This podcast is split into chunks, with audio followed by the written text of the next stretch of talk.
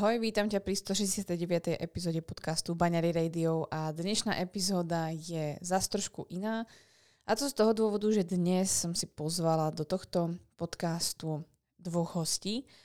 Hostí, ktorí si myslím, že robia naozaj skvelú prácu a dávajú do toho viac než len srdce. A myslím si, že nielen z toho dôvodu potrebujete o týchto hostoch vedieť alebo počuť. Ale navyše sme sa opreli do témy, ktorá je veľmi populárna, respektíve tých tém je viac a, a to je napríklad téma hormonálnej nerovnováhy, hormonálne akné. A venovali sme sa problémov s autoimunitou, štítnej žlaze, PCOS. Taktiež sme sa venovali i estrogenovej dominancii, lebo povedzme, a aj keď tento názov úplne nepoužívam, a, a venovali sme sa taktiež myomom, a, endometrióze. Naozaj, ako počuješ, venovali sme sa veľmi širokému spektru záležitostí v rámci ginekologických um, problémov alebo ťažkostí, ktoré ženy môžu zažívať. A ja som sa spojila s hostiami doktorkou Terezou Feltony Guriny a jej kolegyňou z um, kliniky Pontína s výživou poradkyňou Stefaniou Zankonato. A tento rozhovor bol naozaj výživný. Doslova výživný. A verím, že sa ti bude maximálne páčiť, pretože som obidve vyspovedala, dúfam, dostatočne na to, aby si získala mnoho odpovedí na tvoje otázky a aby sme prebrali um, tie ginekologické problémy alebo záležitosti, ktoré možno prípadne riešiš alebo niekto v tvojom okolí, naozaj do špiky kosti, tak aby si tomu porozumela, čo sa vôbec deje a vedela si, kde začať. Takže určite si rozhovor uži a ja som ho musela rozdeliť na dve časti, pretože samozrejme je ti jasné, že to nešlo natočiť behom pár minút a náš rozhovor má cez dve hodiny, ja respektíve myslím, že dve hodiny. Takže ja som ho rozdelila a v ďalšej epizóde budeš počuť jeho pokračovanie. Takže rozhodne si to uži. Budeme moc radi za spätnú väzbu a za to, či ti to pomohlo, za zdieľanie na Instagrame, čokoľvek, budem za to moc rada, pretože si myslím, že rozhodne sa a, treba rozprávať na tieto témy a rozhodne by bolo fajn hovoriť o tom, že tento podcast existuje, pretože a, priniesol mnoho informácií pre spústu žien, ale zároveň si myslím, že aj otvára témy, ktoré nie sú úplne bežné a je potrebné o nich hovoriť. Takže moc ďakujeme, že sa pripojíš k nám, tým, že zdieľaš alebo hovoríš a my sa pustíme do dnešnej epizódy. Čo keby ženy vedeli, ako jesť, cvičiť a žiť v súlade s ich ženským telom? Mali by zdravý cyklus, prestali sa báť a žiť v istote? Čoho by boli potom schopné? Počúvaš Baňári Radio, tvoj komplexný zdroj informácií pre zdravie ženy. Moje meno je Baniari a rozhodla som sa vzdelávať a tvoriť silné a zdravé ženy, ktoré svet naozaj potrebuje. A to tým, že im otváram oči, som radikálne úprimná a dávam im odpovede na ich nikdy nezodpovedané otázky. Dovol mi aj s tebou robiť silnú a zdravú ženu, ktorú svet naozaj potrebuje. Pripravená nikdy nebudeš. Začni sebou a začni dnes.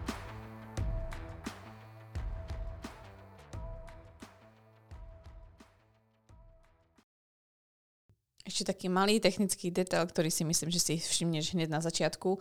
Mne sa podaril taký spreváčený fuck up, že keď som prišla na rozhovor s holkami, tak som zistila, že môj notebook si ho vie krásne doma na bare. Takže som musela vymyslieť alternatívnu formu, ako nahrať podcast, pretože moja cesta k ním trvala skoro hodinu a nebola úplne šanca to otočiť. Takže vopred sa ospravedlňujem, že tá kvalita zvuku nie je taká, ako ste naučení, alebo taká, ako ste zvyknuté, ale verím, že vám to vôbec nepokazí zážitok a že vám to priniesie informácie, ktoré potrebujete. Ale ja už nechám priestor práve Terke a Stefany, aby vám povedali práve viac o tejto téme alebo témach, ktoré sme sa dnes rozhodli s vami preberať. Poďme na to. Tak ja vás vítam na tomto podcaste a verím, že si to so mnou dneska užijete. A na začiatok samozrejme nechcem hneď z horta začať s tým, že by sme sa tu rozprávali hneď o fyziológii alebo vôbec o suplementoch hneď zo začiatku, ale myslím si, že je dôležité, aby posluchači vesne poznali vás dve, čo vlastne stojí za Pontínou, kto vy dve ste, aký je váš príbeh, pretože asi si myslím, že len tak si niekto nerozmyslí založiť si kliniku alebo vôbec ísť smerom, ktorým ste sa vybrali obidve. Tak by ma práve zaujímalo, Stefi, mohla by si asi začať ty. Jak ste sa vlastne ako zoznámili, jak to vôbec vzniklo, a jak to, že tu dnes sedíme a existuje Pontina a vy dvě dohromady. Tak moc vás zdravím, posluchači. Mé jméno je Stefania Zankonáto, jsem výživová poradkyně a v roce 2016 mi byla diagnostikované uh, autoimunitní onemocnění, roztroušená skleróza.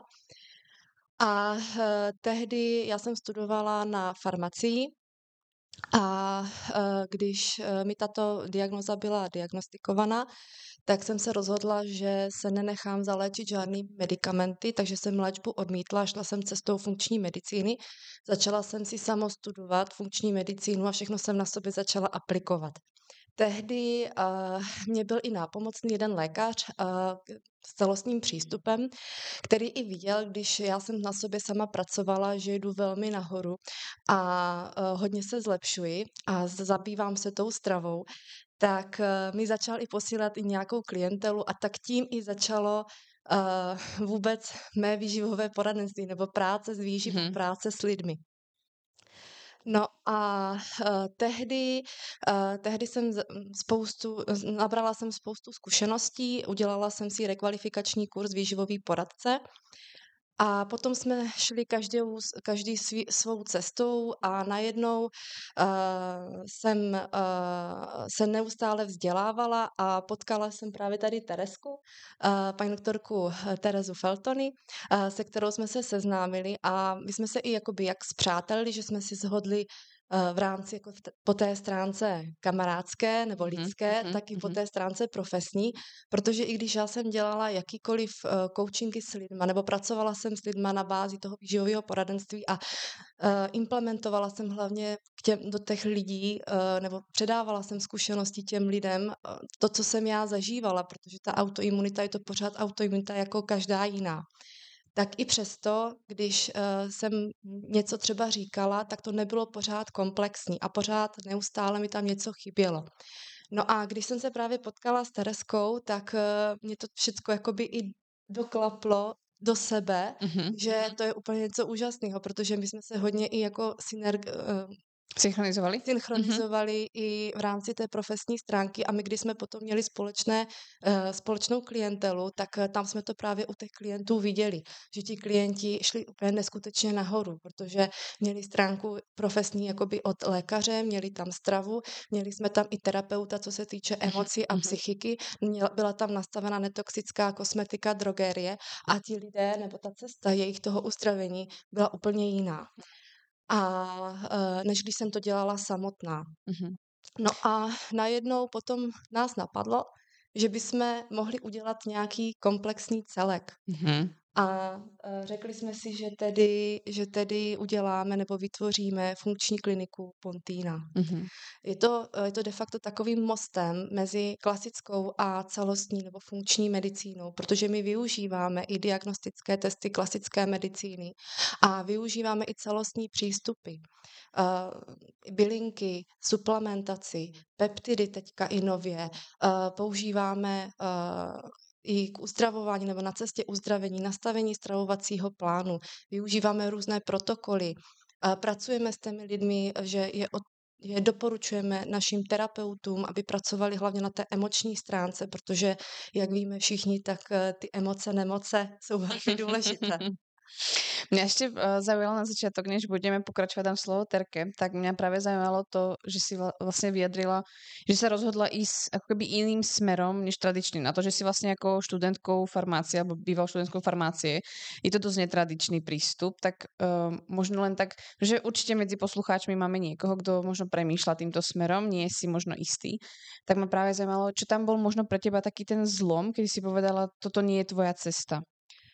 No, uh, víš, to bylo asi takový ten zlom, že já tím, že čím více jsem studovala ty léky, jak vůbec ty léky fungují, mm-hmm. jaké mají nežádoucí účinky, tak ještě vůbec než jsem šla na farmaceutickou fakultu. Teďka si říkám, proč jsem tam vůbec chodila, protože ve finále to nebyl můj takový Chtěla jako si pomáhat lidem. vysněný obor, mm-hmm. ale tak šla jsem tam, chtěla jsem to zkusit a díky ní jsem právě jako získala i spoustu zkušeností a vědomostí, protože potom, když jsem studovala tu funkční medicínu, uh, nebo i teďka na FMU, uh, fun- Univerzita funkční medicíny uh, studuji stále, tak tam i mě to všechno jakoby se doplňuje a uh, ten základ prostě mám a nikdo mě ho neodpáře, tak to, co jsem si Hýbe se chemie a ty vzorce prostě v hlavě. nelíbí, vůbec se mi to nelíbí. Ale já jsem vždycky od malinka četla příbalový letáky a vždycky, Aha. když než jsem si vůbec jako odhodlala něco víc, tak jsem četla příbalový letáky a ty uh-huh. látky, které jsme prostě ty léky z toho vytvářeli. Uh-huh. Takže už k tomu já jsem měla jako opravdový respekt a od těch léků jsem byla spíš jakoby odtažitá. Mě naopak, mě naopak jako bavily bylinky. Jako farmakognozie byl můj nejoblíbenější předmět, nebo jak, uh, doplňkový předmět byla i homeopatie, tam to mě jako velmi, velmi jako fascinovalo, jo, tady tyhle ty celostní přístupy, ale přesto jsem šla na farmacii. Tak já si tam pozor, že budu naše děti čítat, či pojď na farmacii kvůli příbalovým letákom. ne, ale mým snem, právě jako když jsem právě onemocněla, tak, uh, nebo mě byla tady toto, tato diagnoza uh, klasifikovaná, tak mým snem bylo, že protože tehdy za mě tady vůbec nic nebylo, ani co se týče suplementace, vůbec jakoby i ta informovanost. Já jsem všechno hledala na cizích webech a všechno jsem si překládala, nebo jsem četla prostě v té mm-hmm. angličtině, dohledávala jsem si veškeré studie. A já, když jsem uh, začala vůbec nějakým způsobem něco suplementovat, tak tady se to muselo dovážet z Ameriky. Tady mm-hmm. vůbec nic nebylo. A já říkám, to není možné. My musíme vytvořit nějaký, uh, nějaký obchod nebo e-shop s takovýma suplementama, které tady vůbec nejsou mm-hmm. a těm lidem můžou pomoci. Protože ano, samozřejmě hlava je důležitá, strava je důležitá, netoxické nastavení domácnosti, drogérie, mm. kosmetiky je velmi důležité, ale um, teď nevím, co jsem chtěla říct. Ty doplňky stravy? Jo, no. ale uh, pokud se, pokud se uh, nacházíme v autoimunitním spektru nebo trpíme autoimunitním mm-hmm. onemocněním a to střevo je propustné, o tom si budeme i v dnešním podcastu i povídat, tak uh, my tam ty suplementy musíme zakomponovat. Mm-hmm. Jo, protože mm-hmm. i tím, že to tělo je vyčerpané a uh, i uh, tou propustností veškeré mikroživiny, které získáváme ze stravy, tak eh, všechno propouštíme a to tělo to správně nevyužije tak, jak by mělo využít. A pokud prostě potom sáhneme po suplementaci nebo doplňkách stravy z lékárny, které jsou právě potom plný aditivních látek a uh, látek, které pro nás, pro naše tělo nejsou vůbec přínosné, tak uh, to nám zdraví moc nepřispěje. Takže potom, samozřejmě, když jsme se ještě vůbec potkali s Tereskou, tak já jsem nejprve Teresku plně to jsme úplně přeskočili. Oslovila uh, na základě toho uh, paní doktorko Feltony, máme tady e-shop tady s těmato, s těmato doplňkama mm-hmm. a já mhm. vím, že ona už mm, pracovala s klientama a uh, měla už uh, udělané knihy a mm-hmm. A tak dále, tak právě jsem říkala si, tak třeba to paní doktorku Feltony osloví. Mm-hmm. Tak právě jsem jí napsala. No a paní doktorka koukla na náš shop a my jsme měli velmi totožné příběhy, velmi se mm-hmm. zhodujeme v těch našich mm-hmm. příbězích a vzhodou okolností nám uh, i ty nemoci propukly, myslím, ve stejný rok, jestli to říkám správně. A uh, právě, uh, právě uh, mě, jako jsme si tak jako sedli a já jsem i ukázala jako náš koncept, jak já jsem svůj příběh jsem mi povykládala, jak se to vůbec nějakým způsobem vyvíjelo. A jak jsem potom i řekla, sedli jsme si jak lidsky, tak i profesně a potom to všechno šlo jeden za druhým a vytvořili jsme právě tento projekt, který tvoříme a neustále na něm pracujeme, hmm. protože nikdo není a nic není dokonalé a neustále musíme na tom pracovat a vymýšlíme nové věci a už máme zase v hlavě další nové, třeba můžeme tak být ženské, tak ještě aby nie. Přesně tak.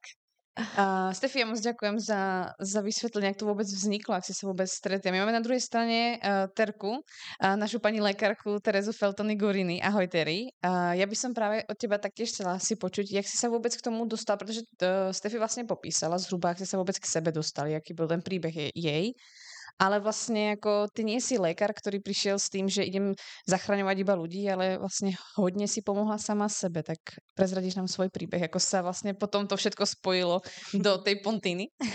Eh, krásný den, já vítám všechny u tohohle podcastu, moc děkuji za příležitost eh, tady promluvit, moc si toho vážím. Eh, můj příběh nezačal v roce 2016, začal už v roce 2010 a v roce 2016 vygradoval. A tam vlastně přišel ten zlom, kdy jsem se vydala na tu cestu jinou, než mi nabízela klasická medicína, ale můj příběh začíná už tedy v dětství. ale jako diagnózu tu mi sdělili v roce 2010. Ta cesta k té diagnoze byla trnitá, jak si asi dokáže každý představit. Diagnoza zní ulcerózní kolitída, potom dokonce kronová choroba, takže vlastně já jsem si ji tak jako hezky vypracovala od dětství až vlastně do 28 let věku, kdy jsem skončila v nemocnici a o tom vám ještě povím. S tím, že tedy já jsem vlastně už jako dítě trpěla atopickým exémem, byla jsem hodně nemocná, v pubertě jsem mě trpěla právě hodně poruchami hormonální rovnováhy, nebo jak to říct, to je blbě řečeno, hormonální nerovnováhou, řekněme. Nasadila jsem tomu korunu v podobě antikoncepce a uh, taky mě zužovaly poruchy příjmu potravy.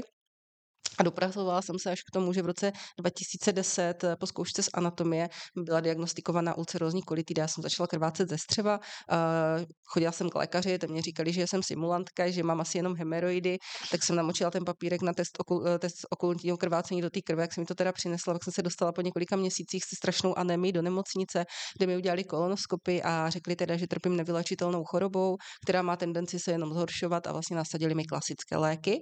Neměla jsem takovou sílu ani takové vědomosti, abych tehdy dokázala tomu říct ne. Rodiče uh, ti, byli, ti se báli, takže ti prostě řekli určitě léky, léky, léky. A ty jsem teda brala 6 let. Uh, nezměnila jsem vůbec nic, kromě toho, že jsem brala léky a ten můj stav se zhoršoval. Několikrát jsem v té nemocnici byli, byla znovu, protože jsem začala zase krvácet, zrelabovala jsem takzvaně, to znamená, že onemocnění zase udeřilo, přestože jsem ty léky brala. Na začátku jsem brala kortikoidy, brala jsem uh, to se říká pentáza nebo asakol, lidi, kteří trpí tady tím onemocněním, to určitě znají, saliciláty. Takže tady tyhle ty jakoby základní léky a po státní zkoušce vlastně poslední, teda naštěstí, protože si myslím, že kdyby to nebyla poslední zkouška, tak to dneska nedělám. Byla to poslední zkouška, jsem skončila v nemocnici, kde teda jsem byla hospitalizována, tam jsem se strašně bála, protože jsem měla velikánskou anemii, já jsem hodně krvácela v té době, měla jsem šílené bolesti a tam mě teda zalečili znova kortikoidami a vlastně ten další plán byly jiná z imunosupresiva a následně biologická léčba. A stejně jako Stefi čtu příbalové letáky. a měla jsem farmacii vlastně i v rámci medicíny a věděla jsem, co mě vlastně čeká a věděla jsem, že biologická léčba funguje 10 let, potom už moc ne a stejně ty pacienti končí tak, jak končí a já jsem prostě si řekla, že takhle to určitě nechci, že toto prostě není ta moje cesta, protože jako ne. A rozhodla jsem se, že to budu dělat jinak. Paní doktorce se to nelíbilo, ta mě začala vyhrožovat, říkala mi, že jestli uh, skončím s léčbou, takže mám 90% šanci, že o to střevo přijdu. Prostě jakmile se stoupím s kortikoidami na 30 mg na den, já jsem tehdy brala nějakých 60 mg na den v nemocnici 120, takže jakoby velikánské dávky. Ona říkala, mhm. jak, to, jak s tím se stoupíte na 30, tak to máte zpátky a skončíte prostě na operačním stole. Děti mít nebudete, protože prostě ve chvíli, kdy máte vývod, tak v tom bříše vzniknou takové srůsty, že to těhotenství je prakticky nemyslitelné, plus ten vývod samozřejmě, mm-hmm. ten mm-hmm. taky dělá svoje, takže vlastně tohle to všechno mi bylo řečeno a tu noc jsem nespala, hledala jsem, vylečil jsem se z lucerozní kolitidy, našla jsem a tam to začalo. Začala jsem strašně hodně experimentovat na sobě, vyzkoušela jsem to opravdu spoustu, na začátku jsem se bála cokoliv vůbec sníst hmm. a opravdu jsem se dostala díky bohu do remise, a vysadila jsem veškeré léky. Musím teda dneska říct, že paní doktorka měla pravdu v tom, že ve chvíli, kdy jsem se stoupila na ty dávky, které ona mi říkala, tak se to fakt vracelo. Krvácela jsem a zase jsem se musela nadechnout, počkat, dohojit to střeva, pokračovat dál. To se mi podařilo po několika měsících vlastně vysadit. Mám dvě děti zdravé a vlastně začala jsem nejdříve pracovat jako ginekoložka, já jsem nejdříve říkala, že to vůbec dělat nebudu, mm-hmm. že, mhm. že prostě nebudu dělat lidem to, co oni dělali mě. Jasné. A nakonec jsem si řekla, že budu dělat obor, kde budu rodit miminka a budu mm-hmm. přivádět život na svět, že to je krásné. Mm-hmm. A je to pravda, protože to chirurgický obor, tam se tolik nepracuje s medicamenty, Nicméně ty ženy, které za mnou chodily, uh, měly autoimunitní onemocnění a mě to potom nedalo jim prostě nějakým způsobem neporadit a viděla jsem, jaký je o to zájem, takže jsem ten svůj příběh začala postupně předávat mm. dál, začala jsem psát web, napsala jsem knížky a vlastně potom jsem potkala Stefy, ona už tady o tom mluvila, uh, zjistili jsme, že máme velmi podobný příběh, když mi ukázala ten zmiňo- zmiňovaný e-shop, tak jsem byla nadšená, protože tam bylo všechno, co já jsem používala.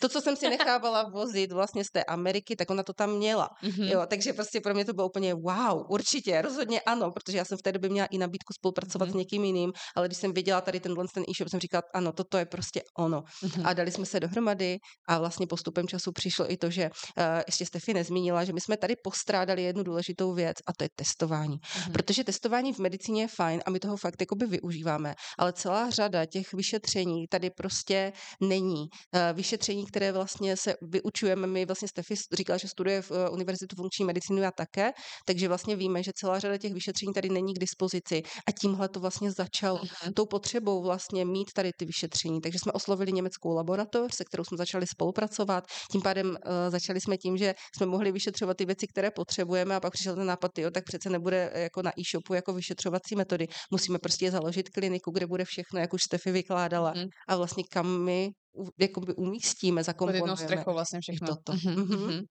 No krásne si to obidve zhrnuli a mňa ešte samozrejme mi nedá znova sa spýtať podobnú otázku, že ty si vlastne popisoval, že všetko to ako keby najhoršie, čo si zažíval ten vrchol tej autoimunitného ochorenia, tak uh, si zažíval vlastne počas štúdia medicíny, čož mi príde celkom hardcore v obidvoch prípadoch, kedy vlastne aj ty si vlastne skúšky robila na farmácii a celkovo študia, študovala vlastne farmáciu počas vlastne autoimunitného ochorenia, čož muselo byť veľký ako záder na to telo. A aké to vlastne bolo aj pre teba počuť vlastne od budúceho kolegu, povedzme, alebo ty si vlastne bola v pozícii toho, že už si bola vlastne skoro hotový lekár a teraz vlastne si bol niekto komunikuje, bolo inak ťažké vlastne komunikovať s tými lekármi alebo vôbec si stať za svojím nejakým názorom? Alebo si mala pocit, že vlastne si trošku zvýhodněna něčím tím, že rozumíš té medicíně oproti běžnému pacientovi. Mm-hmm. V roce 2010, když mě to bylo diagnostikováno, jsem byla ve druháku na medicíně, takže jsem byla takové to kuřátko, jsem se mm-hmm. rozkoukávala, moc jsem jako nevěděla. Jo, mě bylo tehdy kolik, 21, 22, něco takového. Mm-hmm. Takže tam jsem jako by to bylo i Stefy, ale ona prostě byla silnější a zdalejší a zvládla to hned, já ne. Jo, já jsem prostě opravdu jako by řekla, jo, dobrý, to jsme se učili, to prostě tady léky a nic jiného nefunguje. Takže tam jsem byla v té pozici jako toho dítěte, mám pocit, mm-hmm. prostě mm-hmm. který mu někdo říká, co má dělat. Jenomže potom samozřejmě eh, v tom roce 2016, kdy jsem teda skončila v té nemocnici a byla jsem jakoby hospitalizována, to už jsem byla hotový lékař, to už jsem měla po státnicích, takže den, vlastně den, den mého lékař, první den mého lékařského života jsem zažívala na uh, urgentním příjmu a tam už to bylo jiné, ale uh, nemůžu říct, že bych se cítila jako zvýhodněná tou medicínou, já jsem byla úplně ztracená. To bylo mm-hmm. tak strašné, mm-hmm. tak strašné, že já jsem vůbec... I když jsi mala vlastně ty informace, tak to bylo úplně k ničemu. Já jsem si připadala, že v tu chvíli, že vlastně začínám z nuly a ono to tak mm-hmm. vlastně i bylo. Protože jako m, mm, tam vlastně klasická medicína jasně říká, ty se nikdy nevyléčíš a jediná cesta pro tebe jsou léky. Mm-hmm. A já jsem prostě vlastně věděla, že já musím vstoupit úplně někam jinam, někam, kam, kde to vůbec jakoby neznám. Mm. To znamená, že dneska, dneska už cítím, že to vzdělání, když pomáhám těm ostatním lidem, mi hodně pomáhá, protože je tam ten základ. Opravdu je tam mm-hmm. ten základ té mm-hmm. fyziologie, které, ze které vlastně vychází funkční medicína, takže to určitě ano, rozhodně nemůžu říct, že by to bylo teďka, že vlastně studuju funkční medicínu, rovná se začínám úplně z nuly. Ne. Hmm. Ale v té době, kdy jsem byla v té nemocnici, já jsem tam ležela na zemi, brčela jsem, nade mnou stála ta paní doktorka ve věku mé maminky, nadávala mi, vyloženě mi nadávala prostě, že jsem úplně hmm. hloupá kolegyně, ještě takhle mě oslovovala, že prostě přijdu o střevo, že nejsem normální a takhle. A můžu hmm. teda říct, že tam jsem jako to, že jsem lékař vůbec nepocitovala a fakt jsem se cítila jako úplně nějaký, jako nějaký zárodek, který tam leží mm-hmm. na zemi a prostě neví, co má dělat. A takže, takže jakoby, a takhle jsem se cítila ještě hodně dlouho potom, ale já jsem se, jakoby, měla jsem takovou tu intuici, kdy jsem věděla, že když něco začnu dělat jinak, takže to bude dobré. Takže spíš to bylo opravdu takové hodně intuitivní, až bych řekla ezoterické rozhodnutí, mm-hmm. kdy jako mm, nějaké vzdělání tam vůbec nehrálo roli, teda v mém případě. No paradoxně vlastně, kdyby si pokračovala liečbou, je pravděpodobné, že by si ani lékař asi nebyla funkčným, protože by tě pravděpodobně buď někam nevzali, mala by si obmedzenia a vlastně by si nemohla robiť svoju profesiu, ktorú robíš dodnes. Čož má samozřejmě další benefit, protože máš děti, máš rodinu, máš skvělý projekt, máš skvělou partnerku vlastně v, v alebo kolegyňu vlastně v funkčnom vlastně jako keby uh, prostředí a myslím si, že pomáháte ľuďom naozaj skvostným spôsobom, takže si myslím, že ten EZO pocit bol na mieste. My ho nazveme intuíciou ženy. No, je to tak, je to tak. Určitě jako ty nejhorší chvíle života dneska musím říct, že jsou pro mě darem. Hm. My sme sa tu vlastne stretli z hlavného dôvodu, ktorý sa vlastne týka vás oboch. Obi, obidve ste to čiastočne tu spomenuli. Myslím si, že Stefy sa dostane trošku ešte ďalej so svojím príbehom. A to je vlastne obidve z vás vlastne trápila, povedzme, tá hormonálna nerovnováha, ktorá um, je veľmi často skloňovaná, samozrejme hlavne na Google, alebo ženy ju vlastne hľadajú, pretože uh, ako náhle sa žena cíti zle, tak obvinuje hneď hormóny a nevie to inak definovať ako hormonálna nerovnováha, ale my vieme, že tých hormonálnych nerovnováh môže byť v rôznych formách a naozaj za tým sa môžu naozaj schovávať veľmi špecifické záležitosti, ku ktorým sa dostaneme. A zároveň sa vás vlastne týka tá autoimunita. A to by som vlastne chcela dnes, aby sme sa k tomu dostali trošku ďalej. Začneme asi úplne jednoducho, pretože si myslím, že to je asi ten základ. Čo teda tá hormonálna nerovnováha je, aby sme to ženám mohli nějak jednoducho vysvětlit. Mm-hmm. Uh, hormonální nerovnováha. Uh, pokusím se to nějakým způsobem zjednodušit. Myslím si, že je to obecné a velmi obšírné mm. téma, protože když se řekne hormony, tak si spousta žen představí progesteron, estrogen. Mm-hmm. Tady tyhle ty dva, možná testosteron, když mluvíme o mužích, což mm. je za prvé zavádějící, protože estrogen a progesteron mají i muži a testosteron mají i ženy, ale uh, hormony nejsou jenom tady tyhle ty. Uh, hormonů je celá řada, troufám si říct, že spoustu z nich ani vlastně neznáme. Stefy tady zmiňovala peptidy, což jsou vlastně hormonální působky a existuje jich nějakých 64 tisíc z toho, co teďka my víme. To znamená, že je to uh, určitý systém v lidském těle, který hraje jako orchestr, ráda to takhle přirovnávám, a ten orchestr, každý vlastně člen toho orchestru má svoje noty a podle nich hraje a když hrajou hezky společně, tak vzniká krásná symfonie. A ve chvíli, kdy jeden z členů toho orchestru začne hrát mimo notu, tak může vzniknout opravdu obrovský hluk, který je neposlouchatelný a to je vlastně v našem pojetí ta nemoc. A nebudeme tady mluvit, nebo ten problém. Nebudeme tady mluvit jenom o progesteronu a estrogenu, kde často ten problém samozřejmě ve chvíli, kdy mluvíme o ženě, mluvíme třeba o menstruačním cyklu, mluvíme o tom, že trpí třeba myomy, má třeba endometriózu, tak samozřejmě tady tu svoji podstatnou roli tyhle ty hormony hrát budou taky. Nicméně, když se bavíme o hormonech, tak nemůžeme zapomenout na celou řadu dalších hormonů. Je to centrum vlastně hormonální regulace, tedy mozek, hmm. protože signály k produkci hormonů přichází často z mozku. Mozek vlastně skrze hypotalamus, což je takový náš jakoby kanál, skrze který vlastně pronikají ty informace z mozku dále, tak eh, je extrémně důležitý v celé té hormonální v tom, v tom hormonálním řízení. Odsud jdou signály do hypofýzy. Z hypofýzy se uvolňují další hormony a ty jdou buď to k těm svým cílovým orgánům, které tam něco dělají, jako je třeba melatonin, centrum vlastně spánku nebo řízení spánku, prolaktin, kdy vlastně produkuje žena mléko ve chvíli, kdy porodí. Další hormon, který je produkovaný přímo v hypofýze. Pak se dostáváme dál k hormonům, které jsou sice z hypofýzy stimulované, ale ne přímo produkované. To znamená, dostáváme se na periferii, ke štítné žláze, k těm vaječníkům, kde jsou právě ty mm, proge- mm. ten progesteron a ty estrogeny. Dostáváme se k nadledvinám, tam vlastně řídíme stres a produkce kortizolu, ale nejenom to, adrenalin, noradrenalin, aldosteron, celá řada vlastně dalších hormonů. Dostáváme se k ledvinám, kde se produkuje erytropoetin, ze kterého díky kterému vlastně vzniká krev, a když to mhm. řeknu velmi zjednodušeně. Mm-hmm. Dostáváme se k dalším hormonům vlastně celého lidského těla, které spolu vlastně nějakým způsobem komunikují, včetně inzulinu, což je zase vlastně velmi, velmi úzce spojené se stravou. Mm-hmm. To znamená, že toto všechno je komplexní systém a my se dneska budeme hodně bavit i o tom, jak strava ovlivňuje mm-hmm. hormonální produkci. Skrze vlastně inzulín, skrze kortizol, protože strava může být stres.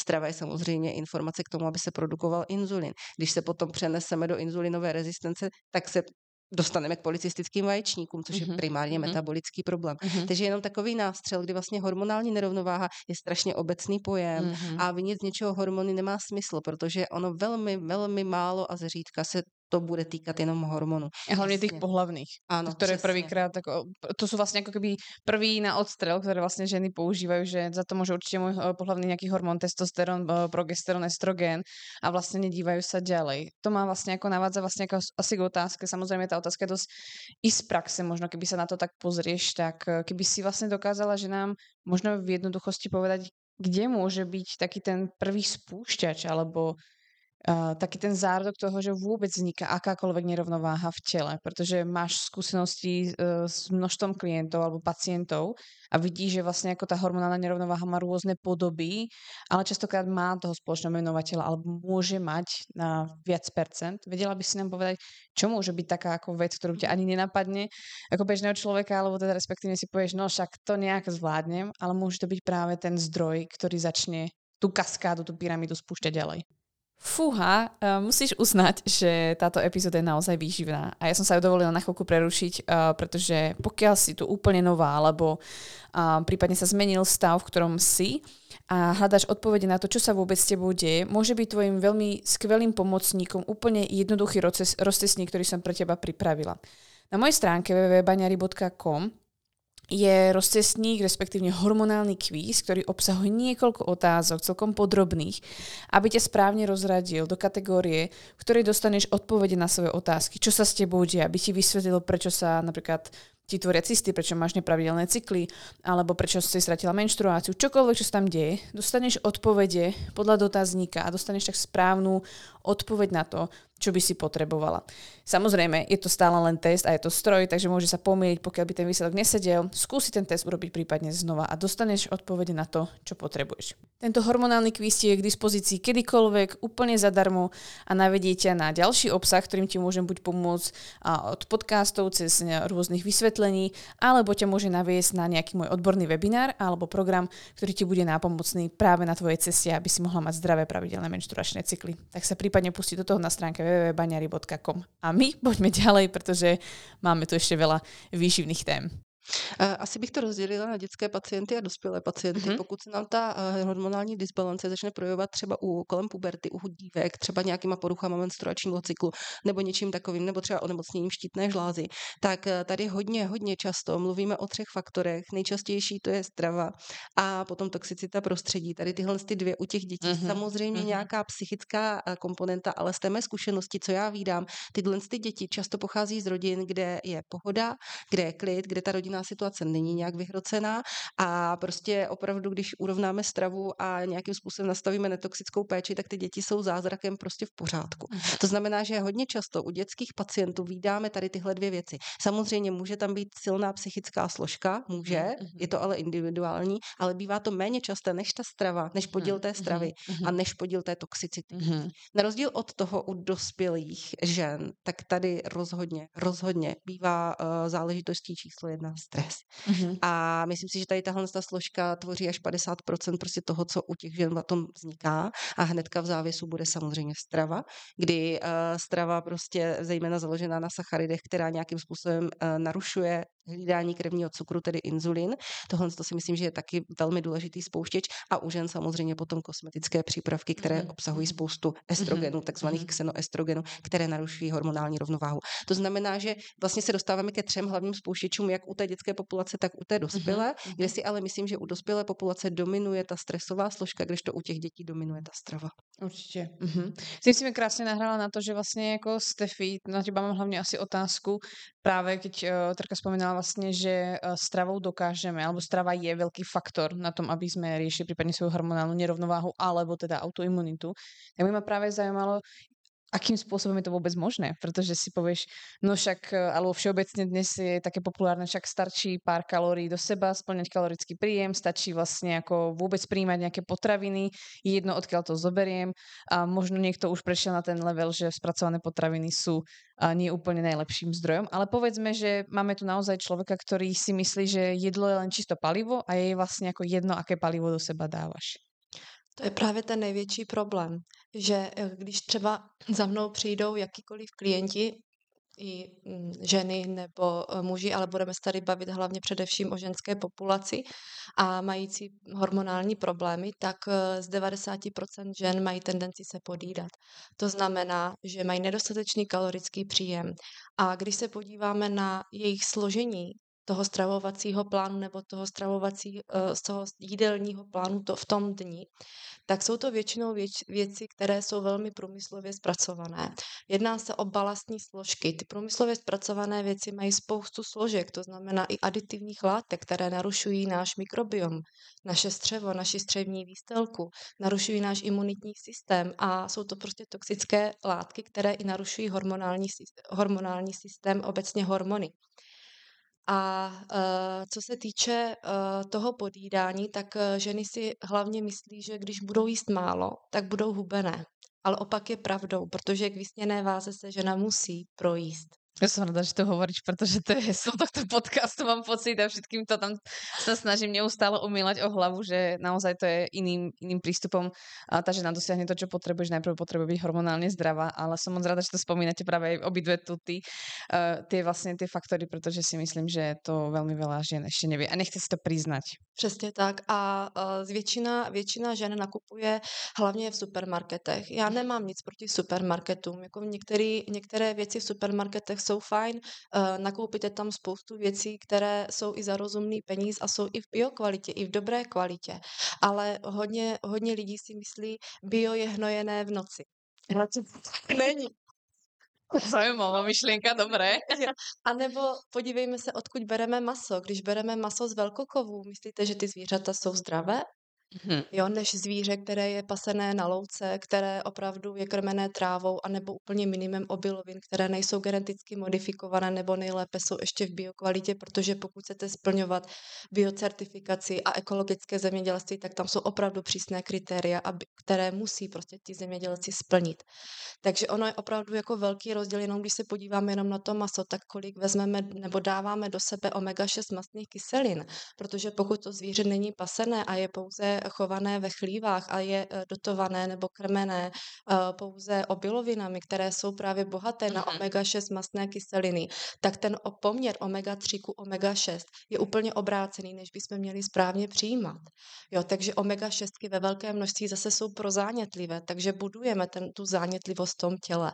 Takže eh, je to velmi důležité, ta kvalita těch surovin a vybírat tu kvalitu. Tu a to se bavíme teraz jako o mase, nebavíme se o tom, že je veľa ženy na rastlinnej strave, alebo bavíme sa o tom, že uh, sú ženy, ktoré uh, vôbec nepríjmajú žiadne živočišné ako keby výrobky. O to viac uh, mm-hmm. ten pomer omega-6 a omega-3 je uh, v nesúlade. Přesně tak a navíc, když se budeme bavit o aminokyselinách, tak aminokyselina živočišného původu má kompletní spektrum aminokyselin a má ho dostatečné, kdežto rostlina, tak například i některé rostlinné věci jsou i nejsou bohaté na veškeré aminokyseliny, jako je ta živočišná, mhm. nemají celou kompletnost. Jo, takže uh, může se to nějakým způsobem kombinovat, alespoň vajíčko a ryby nebo vývary, ale úplně čistě rostlinná strava není úplně ideální pro zdravý hormonální mm, systém nebo pro naše obecné, obecně jakoby zdraví. To je velmi těžká téma, protože se neustále s tím vlastně stretávám a neustále se ku mně dostávají ženy, které jsou na rastlinnej strave a vlastně jako se jim snažím vždycky vysvětlit, že jedna věc je, že se eticky rozhodneme nějak stravovat, druhá věc je, či si žena v reprodukčnom veku, protože to je to, čo vlastne potom už nemusí spolu ako keby súvisieť a dá sa povedať, že pre väčšinu žien v našom regióne tá rastlinná strava nefunguje preto, aby mohli byť pohlavne zdravé, alebo teda reprodukčne zdravé. A samozrejme paradoxne sú to ženy, ktoré najviac chcú tie miminka, alebo dlho sa snažia o to miminko a vlastne tá strava ich častokrát vlastne v tomto brzdí. A tu sa nebavím len o rastlinnej strave. Môže to byť práve tým, že sú to ženy, ktoré majú poruchy príjmu potravy. To môžu byť ženy um, treba z, z históriu, treba z tej anorexie, alebo môžu to byť ženy, ktoré proste sú v ortorexii, Čiže sa zdravo veľmi stravujú, ale moc to už hročia alebo moc majú informácií a taktiež to môže k niečomu sklznúť. Prípadne tam autoimunita, kedy prípadne ten lekár alebo ten, ktorý sa o nich vlastne stará, im nevie dostatočne pomôcť s tým, aby dostali adekvátnu stravu ku svojej diagnoze. V každém případě já velmi často vidívám i v velmi absenci uh, vůbec zeleniny. Jo, kolikrát tam jenom vidím opiloviny a minimum tuků.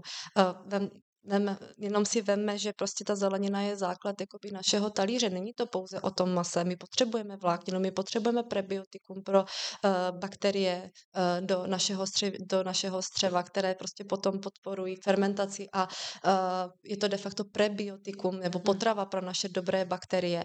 Uh, je to i zdroj uh, fitonutrientů, takže zelenina je základem vždycky každého stravování a pokud my budeme jíst rohlíky anebo celozrné pečivo, tak to není jenom ta zdravá vláknina, kterou potřebujeme.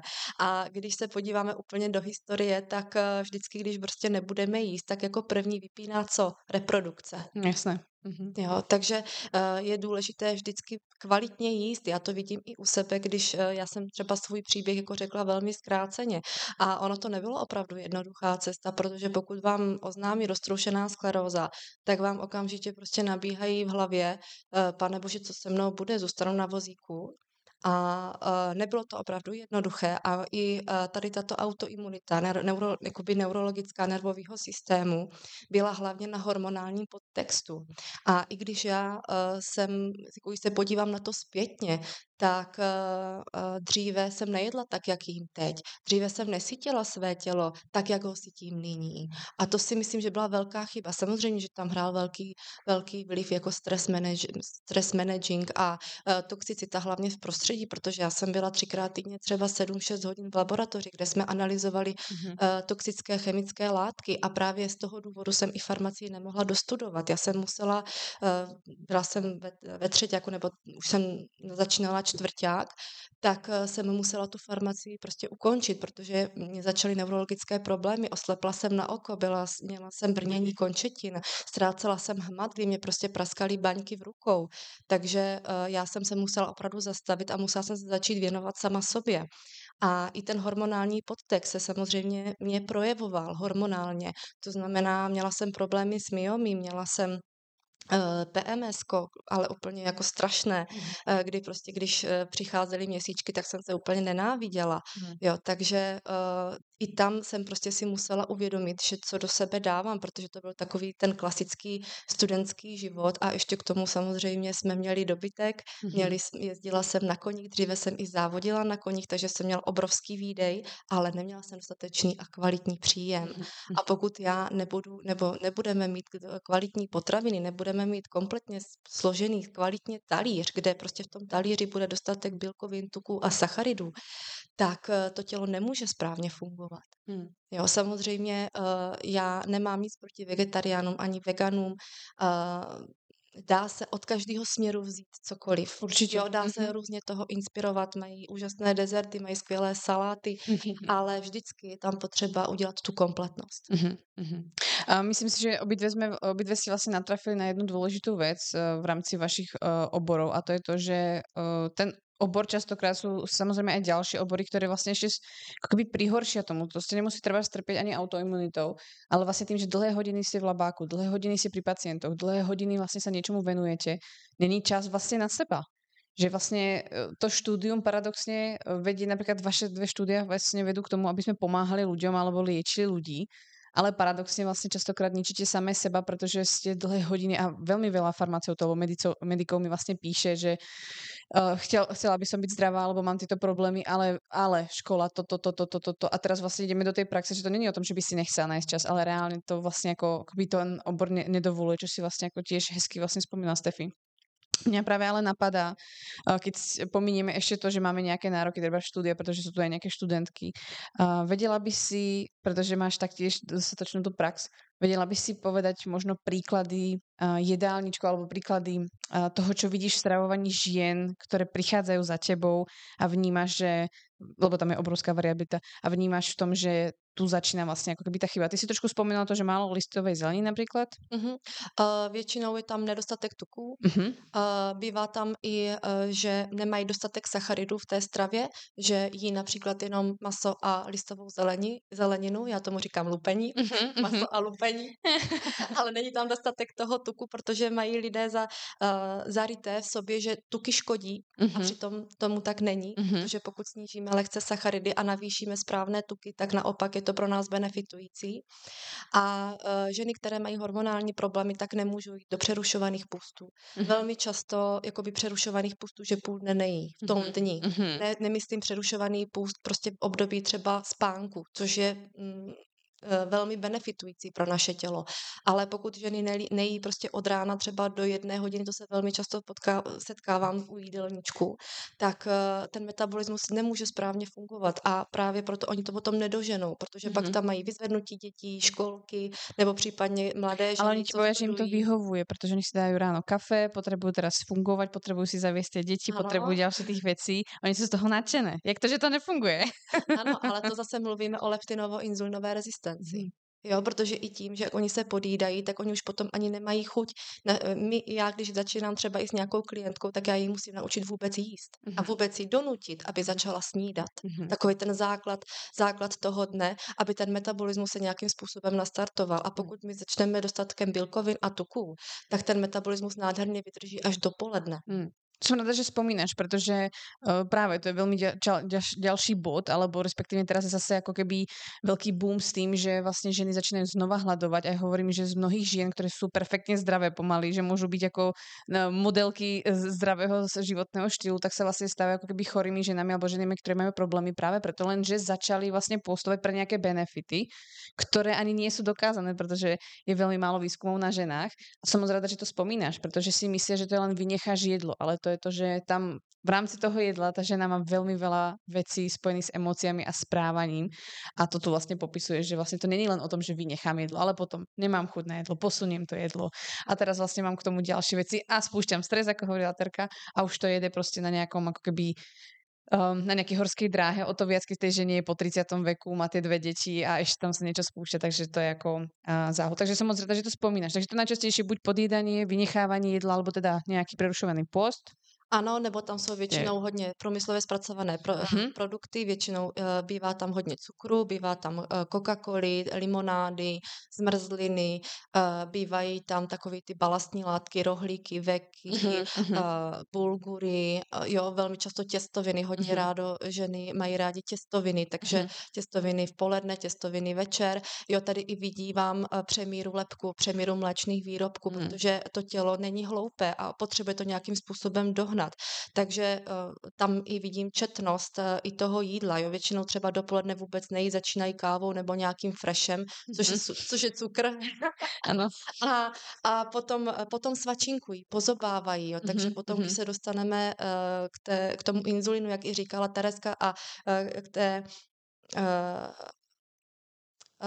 k té spojitosti inzulín a hormonální nerovnováha, tak to je první, co proč vzniká ta hormonální nerovnováha, protože ten inzulín je jak na horské dráze a je to z toho důvodu, že ta glykémie je nevyrovnaná. Mm-hmm.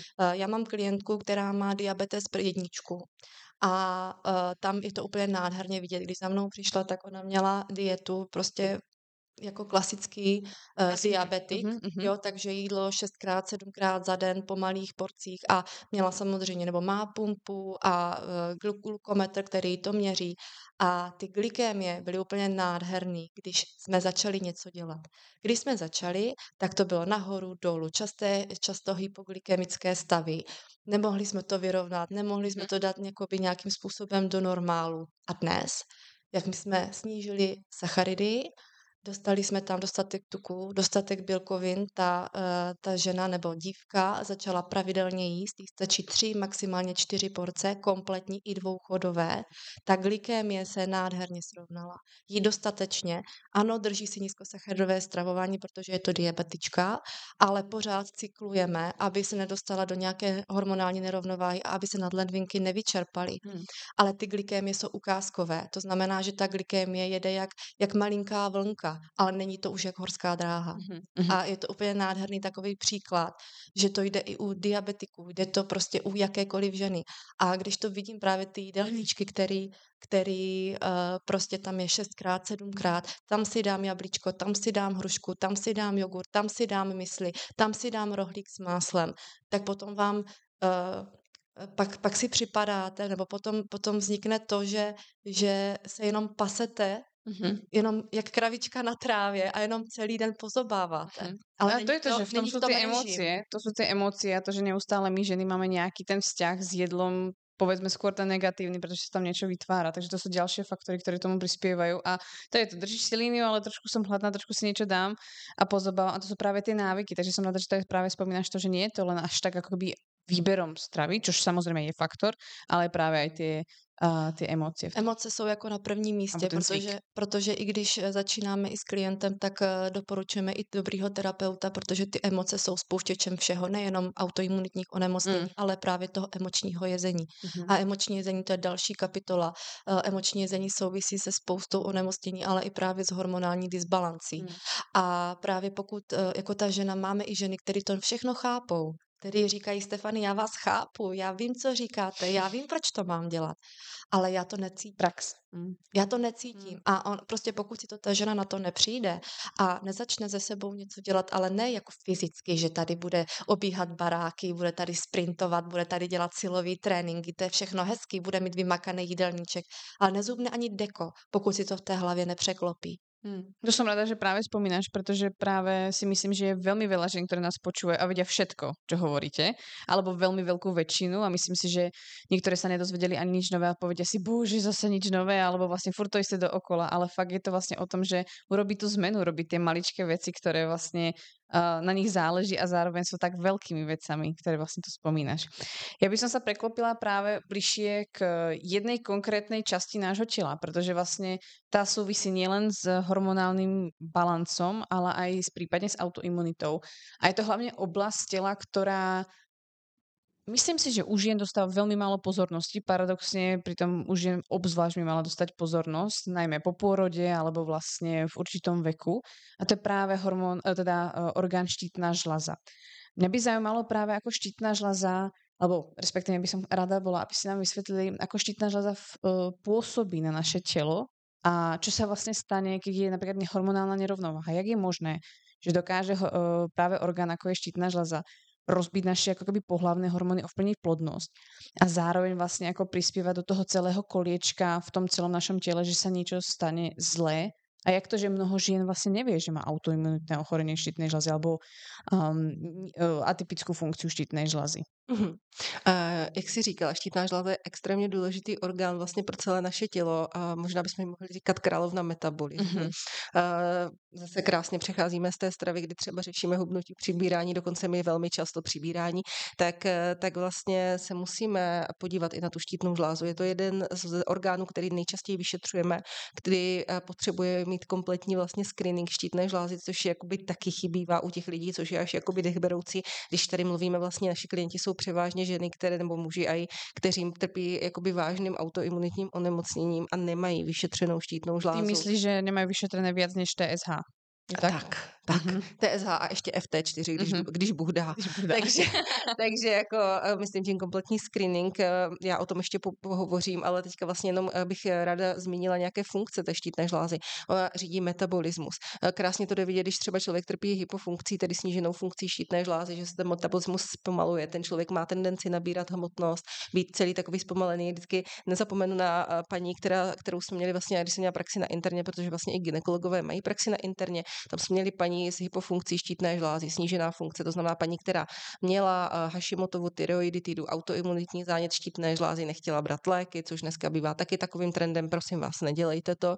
Eh, pokud to neřešíte jinak, tak ty léky určitě berte. Pokud to řešíte jinak, tak léky taky berte, pokud ta štítná žláza není schopná zastávat svoje funkce, protože vás to dostane do stavu, kdy jsem měla pocit, že mluvím s ženou, která uh, má zemřít která prostě opravdu byla zpomalená psychicky. Tomu se říká brady psychie, dokonce na to máme mm. termín. Opravdu ona, vy stejně se jí zeptala, ona vám odpověděla za minutu. A tak mm-hmm. pomalu, prostě vlastně i jako vyslovovat nemohla rychle, zpomalený metabolismus, problémy vlastně s detoxikací skrze potění a tak dále. To znamená, že ta štítka skutečně, a pak máme ten opačný pol, což je vlastně zase hyperfunkce, zvýšená, jakoby, jakoby zvýšená funkce štítné žlázy, kdy ty lidi naopak mají zrychlený metabolismus a vyloženě až vyhoří z toho, jak jedou prostě na plné obrátky a což taky je může dovést do nemocnice s takzvaným vlastně tyreotoxikózou, které což je taky život ohrožující ohrožující stav. To znamená, že prostě štítná žláza je pro nás životně důležitým orgánem, bez kterého nemůžeme žít. Ovlivňuje nejenom metabolismus, ale kostní zdraví, ovlivňuje eh, zdraví svalové hmoty, ovlivňuje psychiku velmi, velmi výrazně a v neposlední řadě ovlivňuje pohlavní hormony. Mm-hmm. A uh, může se podílet na vzniku hormonální disbalance. Já jsem doktor, takže si mhm. neodpustím troši, trošičku zabrousit vlastně do nějakých jakoby detailů, aby jsme pochopili vlastně, proč se to děje, protože ono jednu dobu se vlastně tvrdilo, že TSH se dá na velmi podobné receptory jako progesteron a estrogen, což není pravda. Jo, vlastně dneska se zjistilo, že takhle to úplně není, na to je jedna rodina, ale není to takhle úplně jednoduché. Vlastně na tohle téma existuje celá řada různých výzkumů a vlastně ví se o tom, že disbalance v hladině estrogenu ovlivňuje vlastně štítnou žlázu. A ty jsi vlastně zmiňovala marker TSH. TSH eh, vlastně nám měří množství vlastně hormonů, který se uvolňuje z hypofýzy a vlastně přichází do štítné žlázy a říkají štítko makej, potřebujeme víc T3. Jo, takže tohle to vlastně dělá to TSH. T3 a T4 jsou potom hormony konkrétně štítné žlázy, kdy T3 je neaktivní hormon a musí se konvertovat na takzvané, pardon, naopak, kdy T4 je neaktivní hormon a musí se konvertovat na T3, což je vlastně potom aktivní hormon. To znamená, že máme TSH v mozku, to řve na štítku, co má dělat a ta produkuje na základě toho T4 a to se konvertuje na T3, což je aktivní hormon. T4 máme hodně, hodně v tom těle, nějakých 80 až 90 prostě a z toho těch 10 až 20% tvoří teprve to aktivní T3.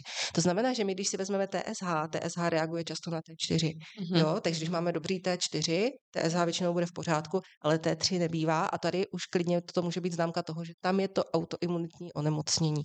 To znamená, že proto potřebujeme celý ten screening té štítné žlázy, včetně těch markerů anti-autoimunity, jako je anti-TPO, anti-TG, volný T3, vázaný T3, volný T4, vázaný T4, reverzní T3, super, když to mhm, vlastně mm-hmm. někde, nám to někdo udělá, a TSH.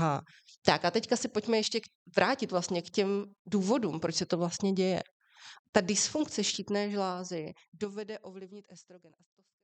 Ak ťa tento rozhovor zaujal asi plné očakávania, rozhodne si pustí podcast Banery Radio aj budúci piatok, pretože vyjde pokračovanie tejto epizódy, kde sa dozvieš ďalšie informácie práve k téme, kde doriešime štítnu žlazu Dostaneme sa k estrogenovej dominancii, myomov, cystám, adenomíze, endometrióze, rozoberieme aj tému hormonálneho akné a dostaneme sa na záver k nejakým odporúčaniam. Takže určite tu ešte zostaň s nami, budeme sa na teba tešiť pri ďalšej epizóde, v ďalšom pokračovaní tejto skvelej epizódy. Maj sa krásne a budeme môcť zradiť za akúkoľvek recenziu, za akékoľvek zdieľanie na sociálnych sieťach. Jednoducho povedz, že existuje táto epizóda. Budeme moc za to radi.